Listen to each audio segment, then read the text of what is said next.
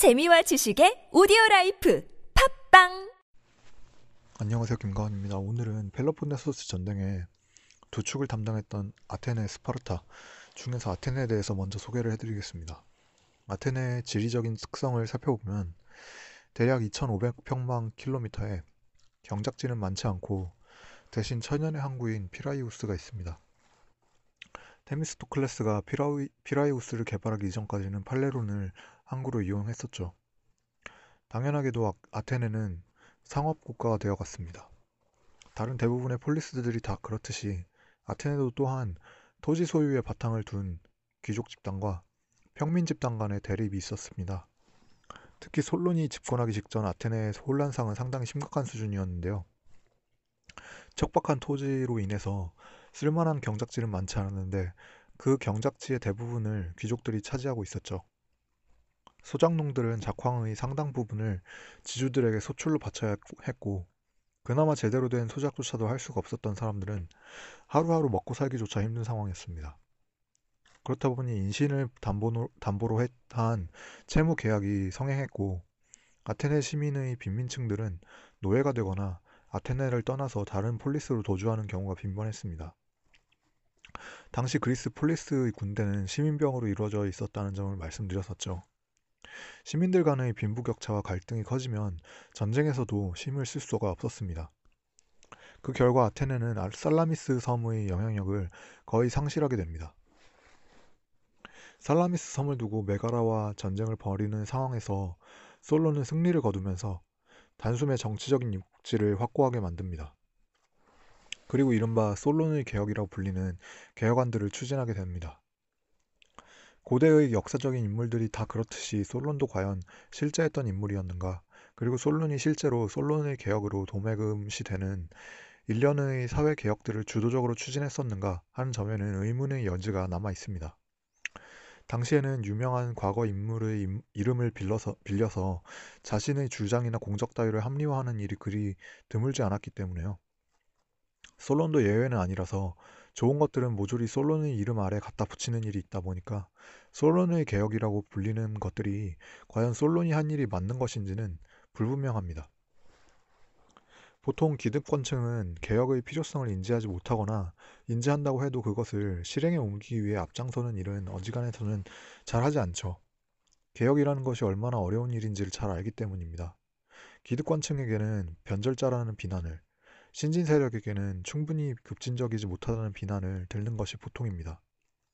기존의 제도나 구조를 때려 부수고 제로에서부터 시작을 할 수 있는 혁명가들은 대중의 인기를 등에 업을 수 있지만 기존의 제도나 구조를 부분적으로 수정을 해서 대립하는 사회 구성원들의 요구 모두에 부응해야 하는 개혁가들은 등 뒤에서 돌이 날아올 것을 각오해야 하는 법이죠.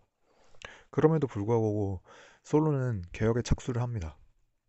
가장 먼저 그는 인신담보를 없앴습니다. 이로써 시민권자가 빚을 갚지 못해서 노예가 되는 것을 막았죠. 그와 동시에 대규모로 부채를 탕감해주는 정책을 실시했습니다. 많은 자작농들이 이 정책으로 인해서 구원을 받을 수가 있었다고 합니다. 하지만 인신담보를 없애고 부채를 탕감해준다고 해도 아테네 경제의 구조적인 문제가 해결되는 것은 아니었습니다. 아테네의 구조적인 문제는 바로 적은 경작지와 낮은 농업 생산성에 있었죠. 솔로는 이 문제를 상공업을 통해서 해결해야 된다는 점을 깨달았던 것 같습니다. 우선 솔로는 올리브 이외의 농작물에 대한 수출을 규제했습니다. 교역을 통해서 추가적인 수익을 얻고자 하는 지주 귀족들은 올리브 재배에 힘을 쓸 수밖에 없었죠. 올리브가 아테네의 주요 작물로 떠오르자 경제 구조의 상당 부분이 바뀌었습니다. 당시 올리브는 대체로 올리브유로 가공된 이후에 교역이 되었는데요. 올리브유를 아, 올리브를 올리브유로 가공하기 위해서는 상당한 수작업이 필요했기 때문입니다. 올리브에서 기름을 짜기 위한 기구를 만드는 장인들, 그러한 기구를 돌리기 위한 인부, 만들어진 올리브유를 담아내기 위한 도자기 산업도 반, 발달했습니다. 이렇게 올리브 재배와 재배와 교역으로 인해서 파생되는 수공업의 발달은 토지를 보유하지 않은 무산자나 소작농에게도 추가적인 소득의 기회를 제공했죠. 그 결과 비민 등 빈민층의 비중이 비정상적으로 높아지는 것을 막을 수가 있었습니다. 그 다음으로 솔로는 인구조사와 토지조사를 실시했습니다. 그리고 그 결과를 바탕으로 티모크라티아, 번역을 하자면 금권 정치를 실행했습니다. 티모크라티아에 따르면 아테네 시민들은 자신들이 가진 부동산의 크기에 따라서 4개의 계급으로 나뉘어졌습니다. 1, 2계급은 중무장 기업, 기병으로서 군역에 종사할 의무가 주어지며 정부의 요직을 맡게 되었죠. 3계급은 중무장 보병으로 군역의 의무가 부여되었고 행정 관료를 맡을 수 있었습니다. 4계급은 무산자로서 경무장 보병을 담당했으며 무산자들에게는 그 어떠한 국정 참여 기회도 주어지지 않았습니다. 무산자들에게는 오로지 선거권만이 인정되었고 비선거권은 주어지지 않았죠. 무산자를 포함한 모든 시민들에게 참석의 권한이 주어지는 민회는 공식적으로는 별달리 큰 권한이 주어지지 않았습니다. 민회의 안건은 400인회 회의를 거쳐야만 공식적으로 상정이 될 수 있었는데요. 이 400인 회는 아테네에서 힘 있는 4개 부족에서 각각 100명씩 뽑아서 구성하도록 되어 있었습니다. 일종의 부족 장로회의에 해당이 되었었죠. 귀족들이 영향력을 보다 쉽게 행사할 수 있는 회의체였습니다. 이미 정부의 요직을 장악하고 있던 귀족들은 민회의 안건도 좌지우지할 수 있었던 셈이죠. 하지만 솔로는 교묘하게 귀족의 권한을 평민들이 견제할 수 있도록 장치를 만, 만들어 두는데요. 법조문을 일부러 애매하게 만들어서 분쟁의 가능성이 있는 대부분의 안건들이 그대로 민회에 상정될 수 있도록 조치를 했습니다. 또 솔로는 아테네의 시민들이라면 누구든지 민회에서 가해자를 고발할 수 있는 기소권을 주었습니다. 이러한 솔로의 조치로 인해서 비록 공식적으로는 민회가 주로 귀족들의 입김이 닿는 상위 기관들의 권한을 침범할 수 없었지만 비공식적으로 국가 여론을 형성함으로써 상위 기관들을 충분히 견제할 수 있는 힘을 갖게 되었죠. 민회가 사실상 상위 기관들의 결정 사항에 대해서 거수기 정도의 역할만을 담당했던 스파르타에 비한다면 아테네의 민회는 여론을 형성하고 주도하는 실질적인 기관으로서 자리가 잡을 수 있었습니다. 그리고 그렇게 된 데에는 솔론의 공로가 큰 역할을 했죠. 하지만 역설적이게도 상공업의 발달으로 불을 거머쥐게 된 평민들이 점차 늘어나면서 솔론의 개혁에 대한 불만은 시간이 갈수록 점증했습니다. 그럼에도 불구하고 솔론의 개혁은 솔론이 공직에서 물러나기 전까지는 유지가 되었었던 것 같습니다. 솔론은 혁명보다도 어렵다는 개혁을 이뤄냈지만 솔론의 개혁은 일시적인 처방이었을 뿐 장기적으로 보면 갈등의 시간을, 씨앗을 내포한 것이었죠. 귀족들은 귀족들대로 자신들이 가진 채권과 정치적인 지배력이 줄어들었기 때문에 불만이었고 평민들은 평민들대로 자신들의 신장된 재력과 전쟁에서의 기여도가 충분히 반영되지 못한 금권 정치에, 금권 정치에 반발했습니다. 솔론이 공직에서 물러나자 이런 불만은 마침내 폭발합니다. 권력 투쟁의 혼란기를 종식시켰던 사람은 페이시스트라토스, 였죠 그로 인해서 아테네는 20년간 독재 정치를 경험하게 됩니다. 혼란스럽던 권력 투쟁이 독재로 인해서 멈추자 아테네는 곧바로 번영기를 맞이하게 되죠. 페이시스트라토스도 솔론처럼 명문 귀족 출신이었지만 그는 상공업을 바탕으로 성공했던 사람이라는 점에서 솔론과는 달랐습니다. 솔론은 굳이 아테네를 상업국가로 만들려고 하지 않았어요. 소유하고 있는 토지의 크기에 바탕을 둔 금권 정치를 개혁안으로 시행, 시행했다는 것만 보아도 솔론의 시각이 농경국가의 수준에 머물러 있었음을 쉽게 짐작할 수가 있습니다. 반면 페이시스트라토스는 아테네의 번영이 상업에 달려 있었다는 점을 잘 알고 있었습니다. 그는 아테네의 해군을 강화하고 에게의 제해권을 확보하는 데 힘을 기울였죠. 또 다른 한편으로 강한 국력을 가진 주변 폴리스들, 리디아 왕국, 페르시아와는 우호, 우호적인 관계를 수립해 나갔습니다. 원래도 천혜의 항구를 가졌던 아테네가 제해권이 보강되고 주변국들과의 외교 관계가 개선되었으니 상공업의 발전은 약속된 것이나 마찬가지였죠. 단순히 물질적인 면에서만 본다면 페이시스트라소, 라토스는 솔론보다도 더 많은 것들을 아테네에 가져다 주었는지도 모릅니다. 그러나 아테네 시민들은 독재의 대물림을 허락할 생각은 없었어요. 기원전 510년경 아테네 귀족들은 스파르타의 후원을 등에 업고 독재를 타도합니다. 독재 타도의 중심에 서 있었던 것이 클레이스테네스라는 인물이었습니다. 독재를 타도하는 데 앞장을 섰던 귀족들 대부분은 클레이스테네스가 귀족정을 부활시킬 것이라고 기대했던 것 같습니다. 하지만 클레이스테네스는 그렇게 하지 않았죠. 더 이상 토지에 기반한 귀족 정치는 아테네의 현실에 맞지 않았다는 것을 알고 있었기 때문입니다. 페이시스트라토스의 치세 아래서 유례없던 번영을 누린 아테네 경제의 중심에는 상공업으로 부를 쌓아 올린 평민들이 자리 잡고 있었기 때문입니다. 이러한 점을 명확하게 인식했던 클레이스테네스는 귀족정과 정반대되는 개혁, 개혁안을 추진합니다. 데모크라티아, 오늘날 아테네의 직접 민주정이라 불리는 제도의 기초는 클레이스테네스가 다져두었습니다. 클레이스테네스는 솔론의 개혁으로 만들어졌던 4계급은 그대로 둡니다. 대신 토지의 크기를 바탕으로 해서 그급을, 계급을 구분하는 것이 아니라 수입의 다소로서 계급을 구분했습니다. 이 조치로 인해 가장 많은 이득을 봤던 계급이 중무장 보병에 속하는 시민들이었죠. 무산자인 4계급은 원래도 적던 정치 참여의 기회가 더욱 줄어들게 되었습니다. 또 기존에 솔론이 만들어둔 평의회 숫자를 400명에서 500명으로 늘리고 권한을 확장시켰는데요. 흔히 500인회라고 불리는 이 기관, 기관은 주요 행정을 담당했으며 추첨으로 선발되었습니다. 이로써 아테네인들은 제비뽑기 운만 따라주면 행정, 행정관료로서 국가의 이익을 담당할 기회가 주어졌죠. 물론 무산자 계급은 500인 회에서도 제외가 되었습니다. 당시는 공급, 공직이 무급이었습니다. 아무런 재산이 없는 무, 무산자가 공직자가 될 경우 그는 먹고 살 수가 없었죠. 그 다음 클레이스테네스는 민회의 권한을 대폭 강화시킵니다. 20세 이상의 시민권자라면 누구나 민회에 참석할 수가 있었으며 이전의 금권 정치와는 달리 누구나 동등하게 한 표씩을 가졌습니다.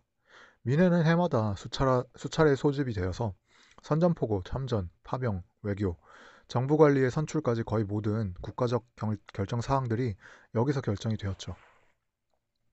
이러한 민주적인 도입으로 아테네는 하나의 거대한 토론, 토론 클럽이 되었습니다.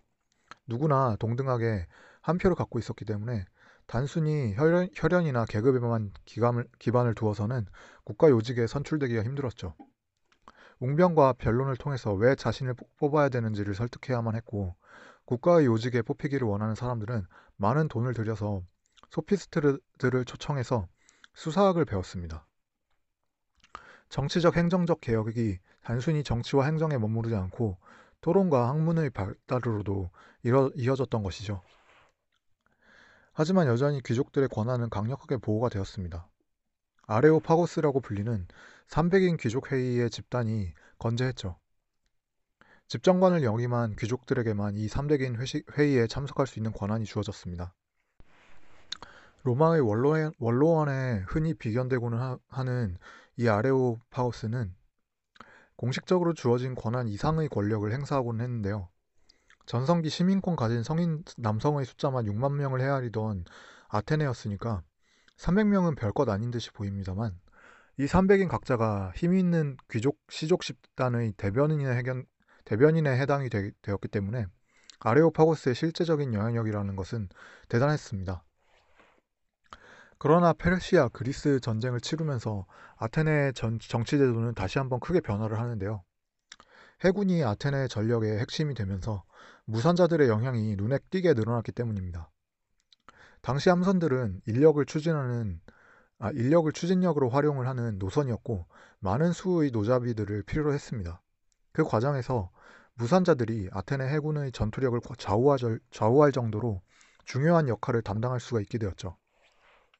무산자들은 전쟁에서의 기여도를 바탕으로 해서 자신들의 권익을 주장할 수가 있게 되었습니다. 무산자들이 개혁 요구에 부응했던 인물이 하나 있었는데요. 그가 바로 에피알테스였죠. 에피알테스는 아레오파우스에 귀속되어 있던 권한을 점차 분산시켰습니다. 그로 인해 아레오파고스의 권한은 살인사건 재판권을 제외, 제외를 하면 거의 유명무실한 기관으로 격화되기에 이르, 이르렀죠. 또 아테네 성문법이 적힌 석판을 광장으로 옮겨두어 모든 시민들이 자신의 권리를 직접 읽고 주장할 수 있도록 배려했습니다. 에피알테스는 결국 암살, 암살 당하게 됩니다만 그가 주창했던 개혁안은 그의 부관격이었던 페리클레스가 이어받아서 완성시키기에 이르죠. 페리클레스는 공직에게 보수를 지불하고 아테네의 공적기관에 대한 참여권을 재산의 다소에 기반하여 차별하던 기존의 제도를 모두 다 철폐를 시킵니다. 그리고 피선거권을 무상자 계급에까지 확대를 시킴으로써 아테네식 직접 민주주의 제도를 완성시키죠. 우리의 정치체는 타국의 제도를 흉내낸 것이 아니다. 다른 이들의 이상을 추종하는 것이 아닌 우리 스스로 모범을 세우는 것이다. 소수의 독점을 배척하고 다수의 참여를 위하는 정치체제, 그것이 데모크라티아다. 모든 시민은 평등한 권리를 갖는다. 개인의 명예는 그 사람이 스스로 성취한 능력과 업적에 따라서 주어지는 것이지 결코 출신 가문 또는 성장 과정에 따라 주어지지 않는다. 설령 빈곤 속에 입신, 입신했다 하더라도 나라에 공헌할 능력을 가졌다면 빈곤을 이유로 배척당하지 않는다. 우리는 공사에 이바지하면서 사적 생활에서는 자유를 누리고 있다. 심지어 의심이나 질투마저 자유라고 말을 할 수 있을 정도로 또 교양과 오락, 경기와 재전을 만끽하며 주거 환경을 쾌적하게 유지시키는 것도 잊지 않는다. 스파르타인들은 어릴 때부터의 엄격한 훈련을 통해 용기를 함양시키지만 우리는 자유 속에 자라면서도 위기 앞에 물러서지 않는다. 우리는 시련을 대할 때 그들처럼 비인간적인 훈련을 받은 뒤에 교육된 결과물로서 대응하지 않는다. 우리는 개개인이 스스로 개발한 능력을 바탕으로 대처할 뿐이다. 우리의 용기는 관습과 법률에 의해 생긴 것이 아니라 아테네 시민들 각자의 행동 원칙에서 비롯된다. 우리는 질박함 속에 미를 사랑하고 탐닉함이 없이 질을 존중한다. 불을 추구하지만 이는 가능성을 유지하기 위함일 뿐 어지, 어시, 어리석게도 불을 자랑하기 위함이 아니다. 가난을 수, 수치로 여기지는 않지만 가난을 벗어나기 위한 노력을 게을리, 게을하게 하는 것은 게을리하는 것은 부끄러워한다. 우리는 사적인 이익, 이익을 중시하지만 그것은 공적 이익에 대한 관심을 높이기 위해서다. 사익 추구를 목적으로 하는 사업에서 발휘되는 능력은 공적 사업에서도 응용될 수 있음을 믿기 때문이다. 이곳 아테네에서 정치에 무관심한 시민은 조용함을 즐기는 자로 여겨지지 않고 시민으로서 무책임한 인간으로 간주가 된다. 그러므로 우리 아테네는 모든 면에서 그리스의 학교라고 말을 할 수 있을 것이다. 우리 한 사람 한 사람은 아테네 시민이라는 명예와 경험과 자질의 종합체로서 하나의 완성된 인격을 가진다. 이것이 단순한 말장난이 아닌 사실을 바탕으로 하는 진실이라는 증거로 우리의 이러한 사고방식과 생활방식으로 구축된 국력이 그것을 여실하게 보여주고 있다. 이것이 역사에 남은 명연설 중 하나인 페리클레스의 연설입니다. 아마 기원전 5세기 중엽 이러한 연설이 최소한 전부 다 거짓이 아니었던 나라는 전 세계에서 아테네 하나였을 겁니다. 하지만 과연 아테네의 직접 민주정이 바쳐지는 찬사만큼이나 훌륭했, 훌륭하기만 했던 제도였는지는 한 번쯤 돌아볼 필요가 있습니다. 최선, 최전성기 아테네의 총 인구는 25만 명에 달했지만 그 중에서 노예, 여성, 아이들을 제외하면 시민권을 가진 남성들의 숫자는 6만여 명에 불과를 했거든요.